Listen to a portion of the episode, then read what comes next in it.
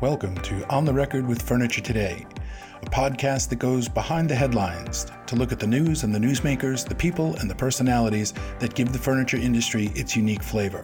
I'm your host, Bill McLaughlin, editor in chief of Furniture Today. My guest this week is Christiane Lemieux, serial entrepreneur and founder of The Inside. And I want to talk to you about The Inside because the reason I, I, describe you as a serial entrepreneur is you always seem to have a pulse for where the industry is moving. Each time you do something, it seems to be kind of a step ahead of where things are headed. So tell me about the inside and how you recognized where things were headed because we talked a well, little bit about this at the pinnacles yes well well first of all thank you for that lofty introduction. I'm not sure I deserve it, but um, I, I, would say that uh, uh serial entrepreneur for sure, um, lover of the home furnishings industry for sure.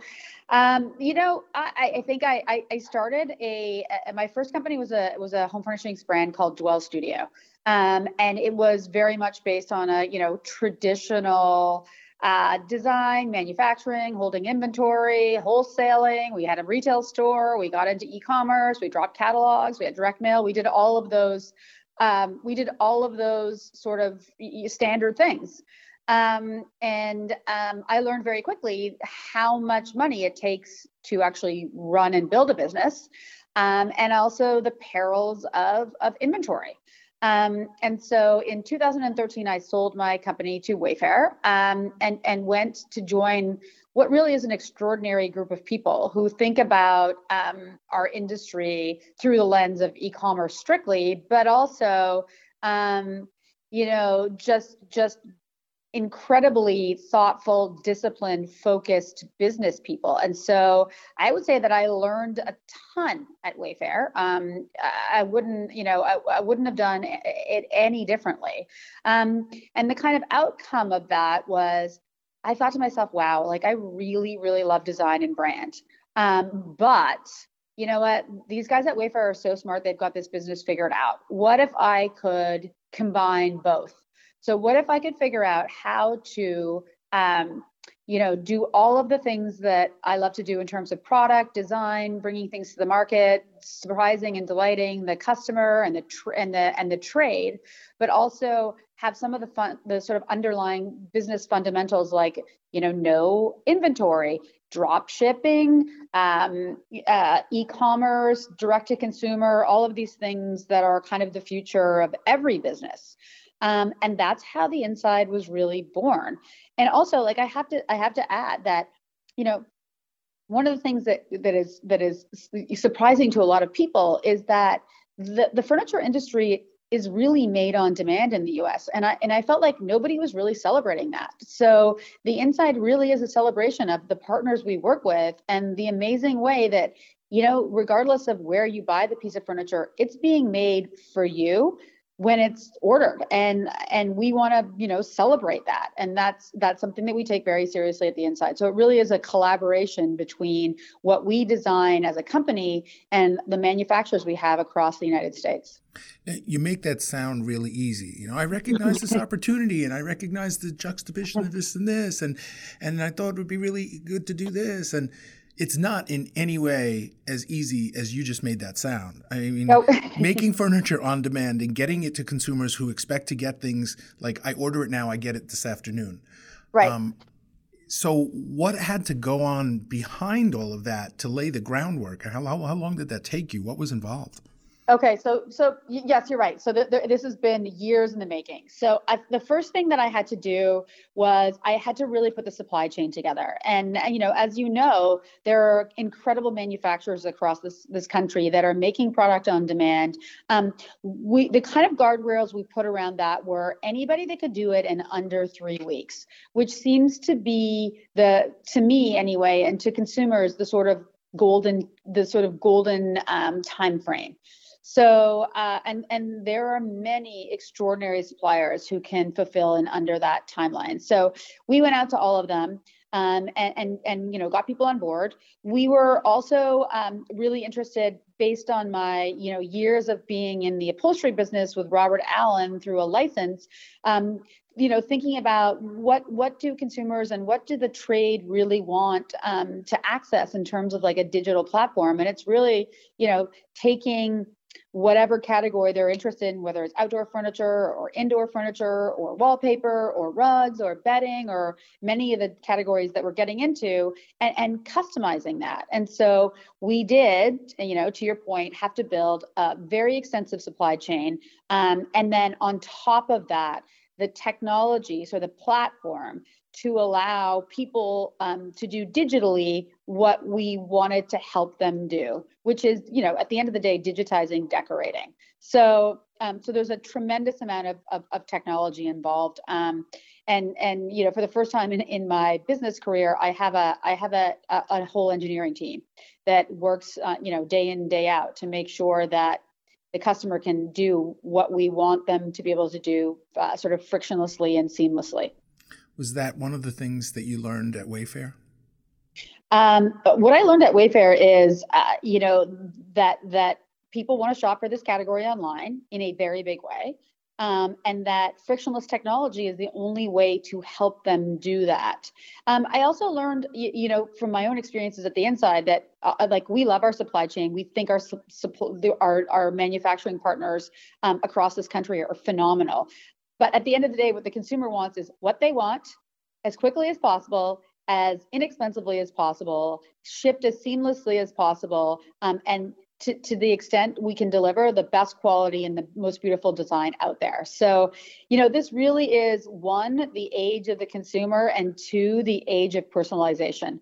And so that was really a fundamental part of everything we put into building this business because I think you know, uh, the, the, the more the more you know the digital native shopper comes online, the more their expectations are aligned with that. You know, they're getting their their uh, shampoo customized, their their uh, their you know uh, consumer products like you know skincare, vitamins, all of these things are being customized for them. So those expectations, along with you know, free fast shipping, et cetera, et cetera, are are are, are walking right into our uh, our you know our, our sector as well. How did you balance the needs of a no inventory model with the ability to give consumers customization? Because if you think of those things on the surface, you would say there's no way that those things are, are mutually exclusive, right? Right. Um, but you have done that very successfully. How do you figure that out? What's the what's the secret sauce? Well, I think the secret sauce is that it, you know it, it, that's the way that that's the way that the furniture industry is, is structured in this company in this country, right? Because it, it actually is being made on demand, and so all we did was leverage that incredible capability, but stick um, the front end sort of technology on that so that people could could you know really um, get the best of the American furniture manufacturing with, you know, via technology.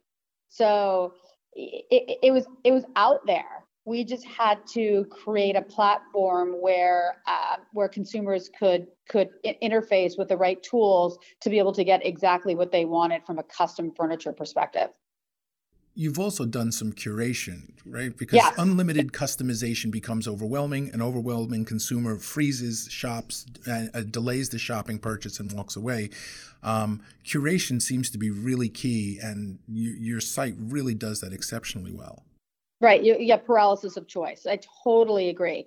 So what we're trying to do slowly but surely is is also refine that, refine that, refine that, so that the consumer isn't faced with a paralysis of choice. But you know, it was really my dream to bring that great uh, decorator experience um, that you get in, in a place like the, the D&D building in New York or the Pacific Design Center in Los Angeles or, you know, the design centers in San Francisco or, or Boston where as an interior designer you can go in and you can choose your piece of furniture from a you know a plethora of amazing manufacturers and then you can choose your fabric and you can marry them to get the the, the, like the perfect custom piece. And i thought to myself wow you know there are there are only a few a handful of cities in the in the country where you can do that. What if we what if we figured out how to create an interface that allowed you to do that seamlessly digitally?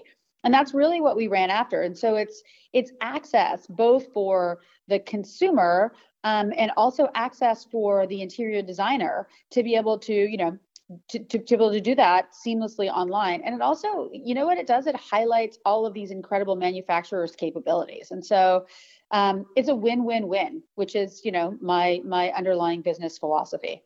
You have experimented with customization and speed to market with Cloth and Company.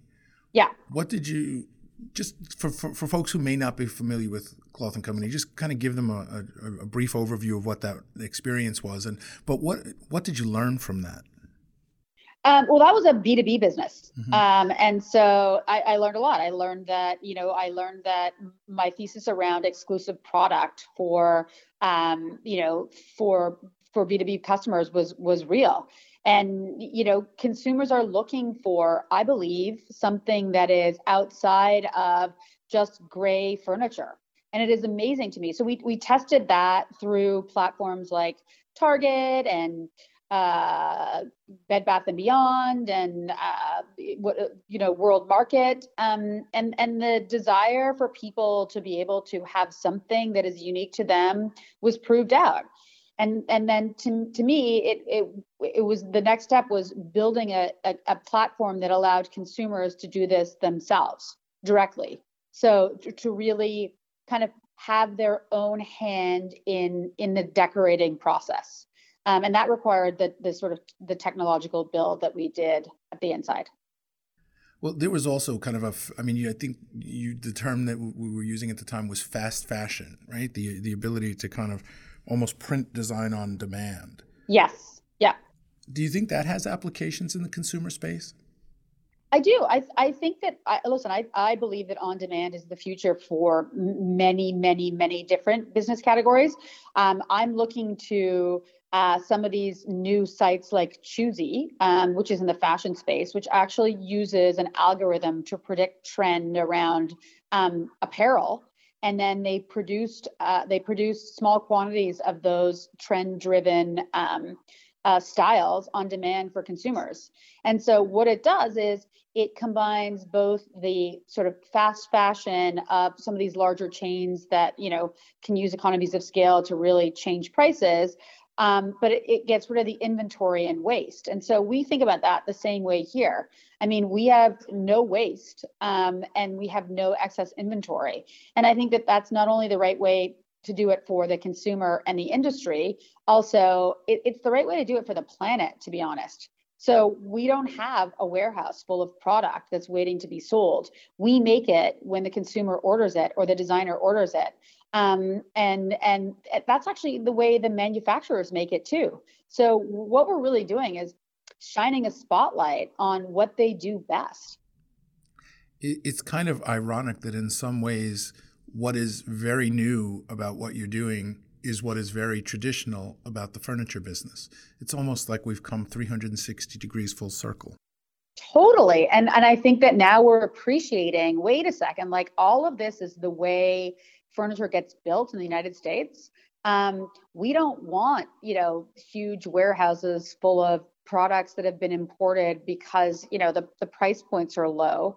We can do both here right and and i think that i think you're right i think it's I, I don't know if it's ironic if it's coming full circle if it's you know if it's you know finally uh, us appreciating how these how these manufacturers make their product I, I, think it's all of those things and so i think we we sort of put that into the mental blender when we when we were building the inside you know, you were the keynote speaker at the Pinnacle Awards this year, and we had an yes. opportunity to talk a little bit about your enthusiasm for your de- for design mm-hmm. and the mm-hmm. concept of design. Mm-hmm. Um, what do you think needs to happen for consumers to start to appreciate the value of that in their product so that we move away from this kind of disposable mindset? Uh, you know, I, I think that that uh, I'm ho- I hope that that that comes from this interaction that they have with the product. So the more they're able to uh, to customize it to be part of the design journey, the more there's a real emotional connection there between um, the piece of furniture, the interior that they create that they're creating, the life that they're building around their home, um, what it means to them when they come into a space that is, you know, not generic, that is truly theirs, how that makes them feel, right? Because uh, we have the distinct privilege of helping people create the backdrop of their lives. And I think more and more their expectations are that it is personal to them. More and more their expectations are that it there's a you know there's almost a wellness component to it, right? It makes them feel good, and so if they feel good, they're living better lives, and that's all tied into uh, design, interiors, and the way we think about that. Very philosophical. So, Very philosophical. Um, you have now created a number of businesses, meaning that you have had to figure out how to hire employees, mm-hmm. manage employees, create corporate culture, yep. um, scale businesses. Tell me about your philosophy of corporate culture and the kind of people you want to work with and how you hire and how you build your companies. You know, it, it, it has changed a lot over the years. So when I when I started Dwell Studio, probably it was 15 years ago, 16 years ago, um, you know, I, I, was a kid out of college, and I think that largely I thought about the world in terms of like, you know, you hire people, you're the boss, and that's the way it gets done. Um, the world has changed so radically. Um, and I just wrote a business book that's actually coming out in in June called called Frictionless. Um, and one of the things that we we tackled was was corporate culture. And there were some really inter- interesting in- interviews that sort of underscored what uh, how I think about this now, which is, you know, the the, the people are the organization. Um, and if you can't if you can't build a great corporate culture that really speaks to um, shared actions, you probably won't be able to scale a business. And it's more important than ever because what people are optimizing for now is not just salary right? It's it's salary it's shared values it's shared actions it's um, you know passion it's all of those things. People think about jobs now in a very different way than they used to. It, it's really really really fundamentally isn't about a paycheck. And so you know, for for for us to hire people, I, I think we got to start with people that are passionate about the space and that and, and design, but also um, people that are passionate about, in, in a lot of ways, sustainability because we're really sort of digging into that with this new supply chain. Um, and and I, I also think that we look for, you know, we look for our our kind of underlying motto is cozy but not complacent. So people that are willing to hold hands to um, help each other out, to create an environment that feels um, supportive but not complacent. And so we really look for people that are entrepreneurial. Um, not only in their mindset, but in their particular silos. And I think that that's very helpful, especially at this stage. Like, I, I think that hiring thoughtfully um, changes at, at sort of, you know, critical mass. I mean, then you get people that are much more specialized, but, you know, we're a team of 10 at this point. And so everybody is cross functional um, and and everybody you, you, know everybody works together. And so if you can't be part of that dynamic it, it, we, we've learned very early on that that there's probably no long-term place for um, you know people that are not cozy but compl- cozy but not complacent in our org structure. So it's it's really interesting and it's really nuanced and it's really different than it was a decade ago. What is where is that period of or or that place of critical mass? I mean, right now you're at 10. Is it at 30, 50? I mean, what are the the, the kind of key milestones mm. of scale? So I, I, think that looks different for every business, right? It depends on it depends on how your organization is structured because um, ours is made on demand. You know, we we we we probably need more people in the customer service design services area and and less on you know warehousing production like all of those types of things. So it it it, it gets reassorted uh, you know according to your business model. But i found that you know the 0 to 10 is one thing um, and then at about 50 people you start to get much more siloed so you're really building teams with you know leadership and then and then sort of uh, specialized people underneath them as opposed to kind of more general athletes before that i mean maybe it's at 25 now because because there's some there's like a lot of technical function in this particular business that then and anything that's direct to consumer that there wasn't um, maybe in, in, a in a more uh, traditional uh, wholesale retail model. How do you maintain the culture as you do that? Do you have some some specific tactics or strategies that you use? I mean, that is the billion dollar question, right? How do you scale culture? Um, I ask everybody that question for just that I, reason. I know. Uh, so I I am trying to be very thoughtful about that this time, and I would say that you know, but my third business in, I I never thought about about culture and scaling culture in the same way that I do now because I do I think that you're right. I think that that is the difference between um, a really successful company and a somewhat successful company. Um, and it's because I think that if you if you build the right culture, people are willing to help each other out, and if they're willing to help each other out, then the company ultimately succeeds because of that. I think that a toxic culture can can uh, can destroy a company. And I never thought about it before because it's not only in, internal but external. So we we share so much uh, with each other about our our working environments now that if you create a co- toxic culture that's going to affect your ability to hire great people and i've seen that even at 10 and so we we've had one or two people come into our organization where there wasn't a cultural fit and we actually had to get rid of them very quickly because they were impacting the, the people that that were in the culture that were working very well and also in, impacting our our ability to hire great talent and the minute that you, you know, the minute you can't hire great talent, you're in very, very big trouble. Um, and so people really diligence your corporate culture now, which is something that I wouldn't say was the case even even five years ago. Um, and it's because we can all talk about it so much. So we are we are very thoughtful, and I think that I would say hire we're hiring slowly as opposed to just piling people on like and that, and that's really thoughtful and i think as a result we're growing um, at, at a pace that is sustainable, but we're bringing on people that really add to the culture. Um, and we are uh, we are um, you know letting people back into the employment pool as quickly as possible if they don't fit that bill. Um, and that is that is I think that companies have to work that way now because um, it, it's so important. Is there I mean, one of the things that we do when we bring on a new editor, right, we give them a writing test and we, we role play an interview, right? We give them a, a story and we say, okay, and, and one of our editors will play an executive and now go interview them and produce a story. Ready? You have an hour, go. Is there some process or some series of questions that you that you use that you think are really unique to either the way you approach or that identify the, the particular attributes of a person that you're looking for? Um, well, we run them through the swatch test. Which swatch are you? so they have to decide before they come in which swatch they are um, and why. And so that'll that'll that'll tell you a couple of things. First of all, their level of preparedness, right? I mean, have they gone onto the site? Did they really know what they're talking about?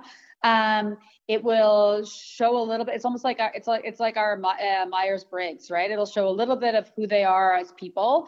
Um, it will you know does the does their swatch personality match their function in the company i think that sometimes we can we can extrapolate there it's and it's kind of an icebreaker um, but beyond that i think it's a lot a lot of it is we're looking for people who who solve problems creatively because the thing about a startup and scaling a, a, a, a nascent business is that a lot of it is consistently solving problems that come your way whether it's you know how the user experiences the flow on the site or you know how our manufacturers are receiving our print on demand fabric across you know 15 different uh, facilities across the country and making sure that you know there's consistency across color. Like it's really complicated top to bottom side to side. So we want people that can that, that are entrepreneurial in their own in their own lanes and can creative creatively problem solve. So a lot of that is also for us project based so once you pass the swatch test we'll, we'll we, we will construct a project that will allow us to understand a how the candidate thinks and b how adept they are at creative problem solving and then c probably their level of like entrepreneurial drive how do you measure entrepreneurial drive how do you measure entrepreneurial drive? Um, that's a really good question.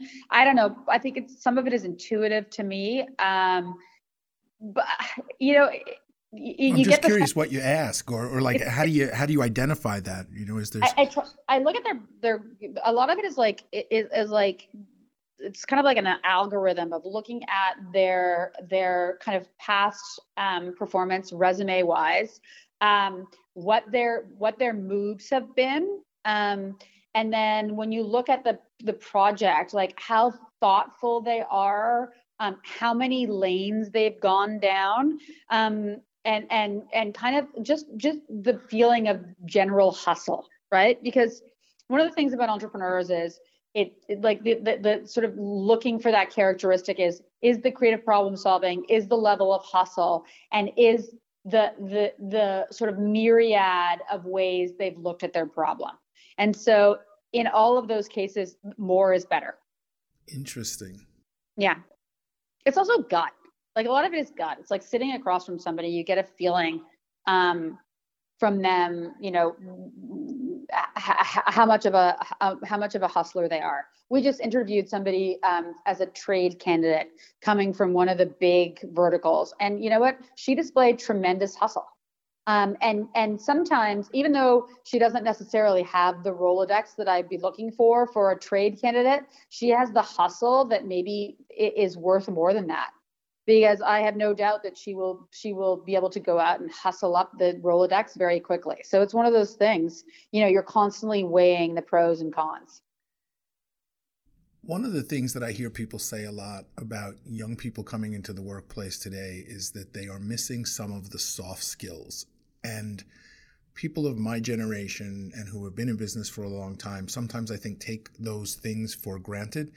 Um, do you have a, a strategy or a way that you coach for soft skills, or is that something that you look for in the interview process? I, I, I get, you know what? It's something that I that I look for in the interview process, um, and I think again that that's like it's something where you rely on your intuition. Um, soft skill that soft skills are also I don't know, it's a I feel like this generation has a lot of soft skills. I don't know. I don't know that I would. I don't know how. Like, I, I feel like they're. You they're, reject the premise of my question. I get it. I'm, I might reject the premise of your question. I'm just thinking about it. I think they have a lot of. They have a lot more soft skills um, than my my first go round because their expectations are higher. Um, w- with respect to you know interpersonal relationships in the in the office, they expect to be um, they expect to be, uh, y- you know, part of the conversation.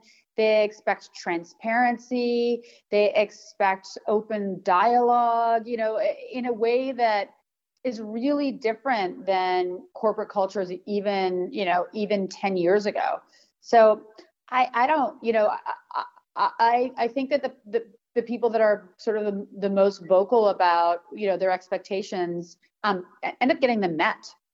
So I don't know. I have to think about that. We'll we'll circle back when your book comes out. Okay. So okay. frictionless. I'd yeah. like to talk about that title. You you use that term to describe the user experience and the consumer experience when they shop your site, but I suspect that it, it has multiple meanings. What are are some of the meanings of when you use why why that title? Um, because I, th- I think that I, I think that that is uh, that is what we are after um, as as digital humans. And so if you think about it, like I think about it constantly with respect to how we deliver products to our consumers, right? Um, whether they're trade or or you know direct to consumer. I think that people are looking for the most frictionless um, experience. And, and and uh, look, nobody does it better. I, think a lot of ways than than somebody like Amazon. Actually, Wayfair does an excellent job of of, of frictionless um, transaction as well.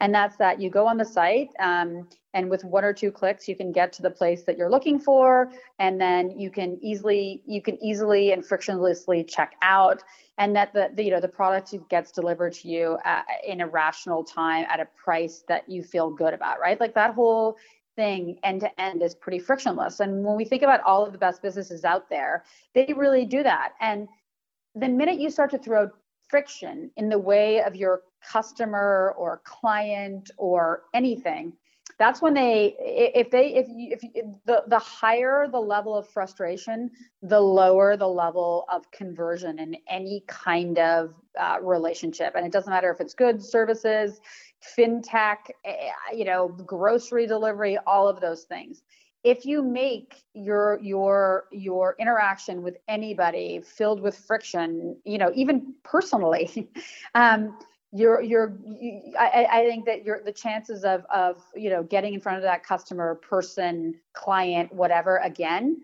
is greatly diminished hmm. And i also think look i mean this is philosophical too I, I mean we've all learned that the only thing we cannot buy or change or you know add to is time and so the less friction you cause in an interaction the, the sort of the, the more quickly it happens, the, the happier people are uh, with the outcome and the more time they get back. Speaking of time, given all of the things that you've done over your career in the businesses, time management has to be something that you wrestle with all mm-hmm. the time. All the time. All right. the time. How do yeah. you how do you decide what's worth your attention and what you can just ignore or put off? Okay, so Niraj taught me something which I have t- that like one of his the greatest gifts he gave me was stack ranking priorities. So um, I I had never heard of that, and I think it's something that engineers do. Um, and there's I use a I use a an application called Trello, which I think engineers use to create queues to stack rank what's like the most necessary in terms of um, you know fixes or solves for for technology for a website but i use it and actually a lot of people use similar you know software now um, to stack rank their priorities. And so i have an ongoing list of like the 37 things that need to be done and i and i stack rank them every day in terms of priority. And obviously like my kids come first so whatever they need goes to the top of the list and then everything else comes after that um, and, and you know what? After like a couple of months of doing that fairly methodically, there are things that start to fall off on a consistent basis. Um, and and if they start to fall off on a consistent basis, then I realize that I never have time for them, and so going forward, probably shouldn't commit to them. And so it's like a self-actualizing, self-editing mechanism that is pretty phenomenal. And so um, you know, I started doing that lightly at Wayfair because I was so amazed about, you know, how productive it was. And now I do it um, on a daily basis. Just to be sure, Trello is at T R E L L O. T R E L L O. Yeah, that's the one I use. I mean, there's a there's a whole bunch of of, of, of th- those types of interfaces now. Trello has like a, it's great because it's great on desktop and mobile. Well, I, the the only reason I ask is I literally am writing that down because I wrestle yeah. with that myself. When you you know when you have to manage people and projects across a, a variety of timelines, that right. ability. So then, yeah, you, you, and also you go in and do it because I, I highly recommend it because you can you can set up your you can set up your your verticals, your silos, and then you can you can stack rank each one of them, right? And it's pretty amazing. Well, I'm going to practice this just so I can figure out how to get higher up on Niraj's stack. I'm going to game the system. I mean, yeah, he he's he's pretty incredible, and the, and stack ranking is pretty great. Like it's a it's a really useful tool, not only from an organizational perspective, but I like I find it incredibly useful personally.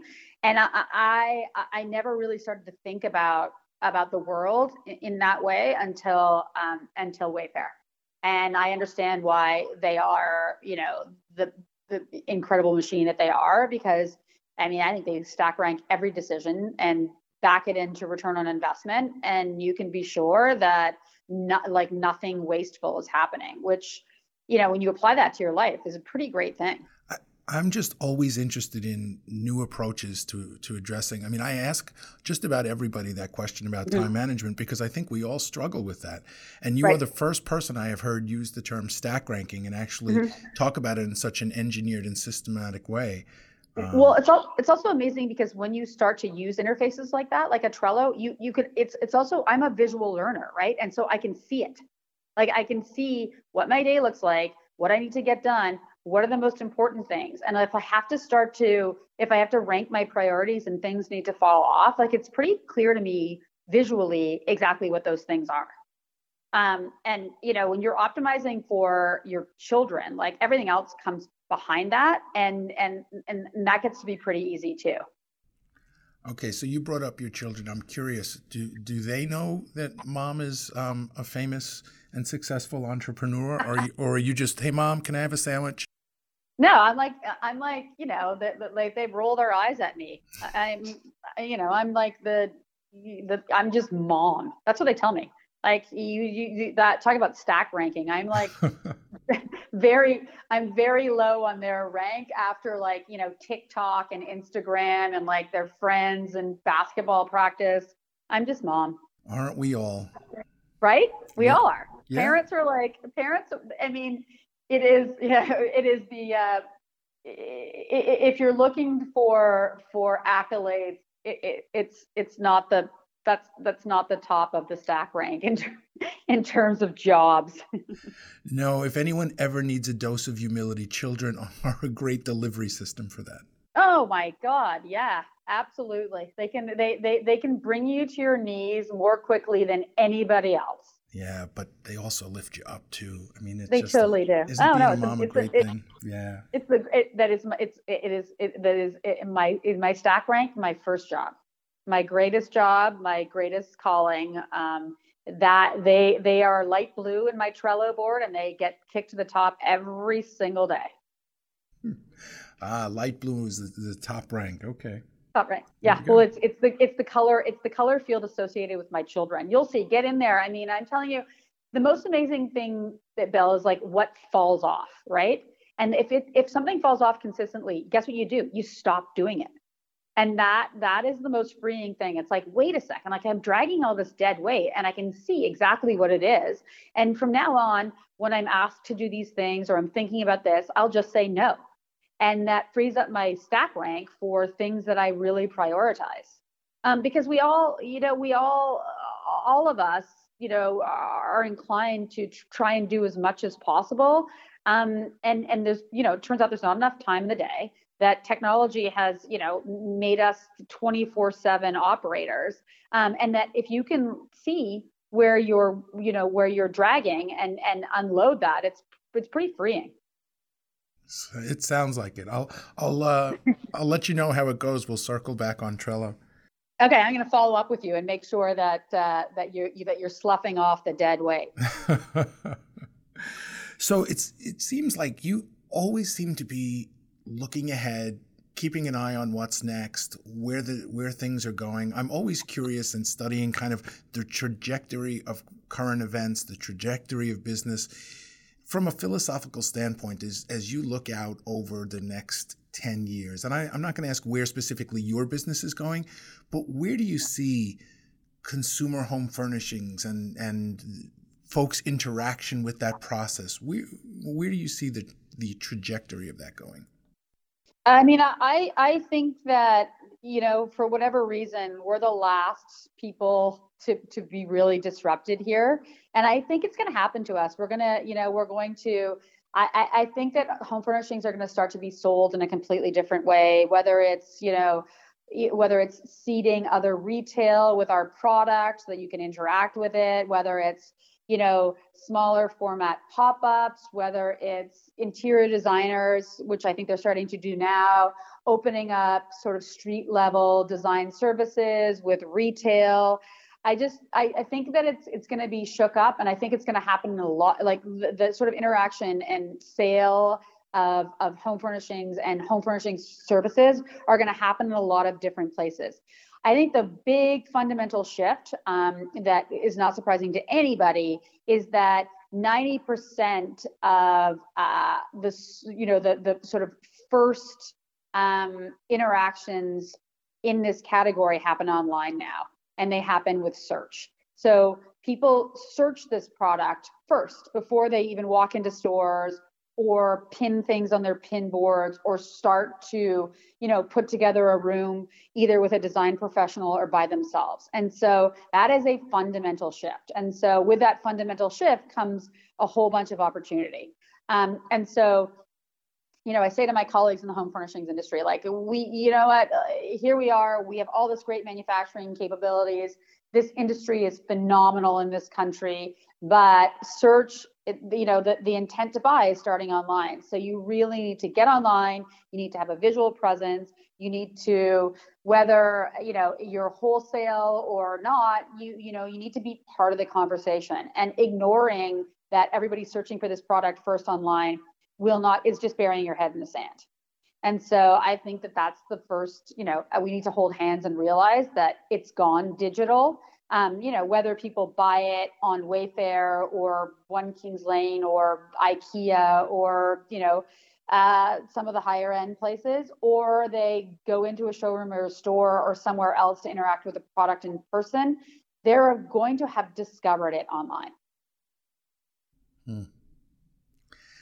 How do you succeed at search in the age of Google AdWords and oh. Facebook and uh, you know it's it's funny that you said that. Like I, we just had a we just had a, a a board call, and sometimes I'm really frustrated. I just I want to say to them, why don't you guys just write a check to Google and Facebook directly, because it that's become the name of the game. So I, I don't know. And this might be wildly optimistic. I have no idea, Bill, because nobody has the answer to that yet, right? Because it used to be, you know, five years ago, you could really grow and scale a business based on those channels because they weren't as cost prohibitive as they are today um, you know, it works. Those those channels will still work for you if you have the, you know, if you have the, I think, volume or scale at this point. I mean, for us, we just don't have that. So the only way I can win in a sea of of of all of this is to really is to create beautiful product um, and a great brand.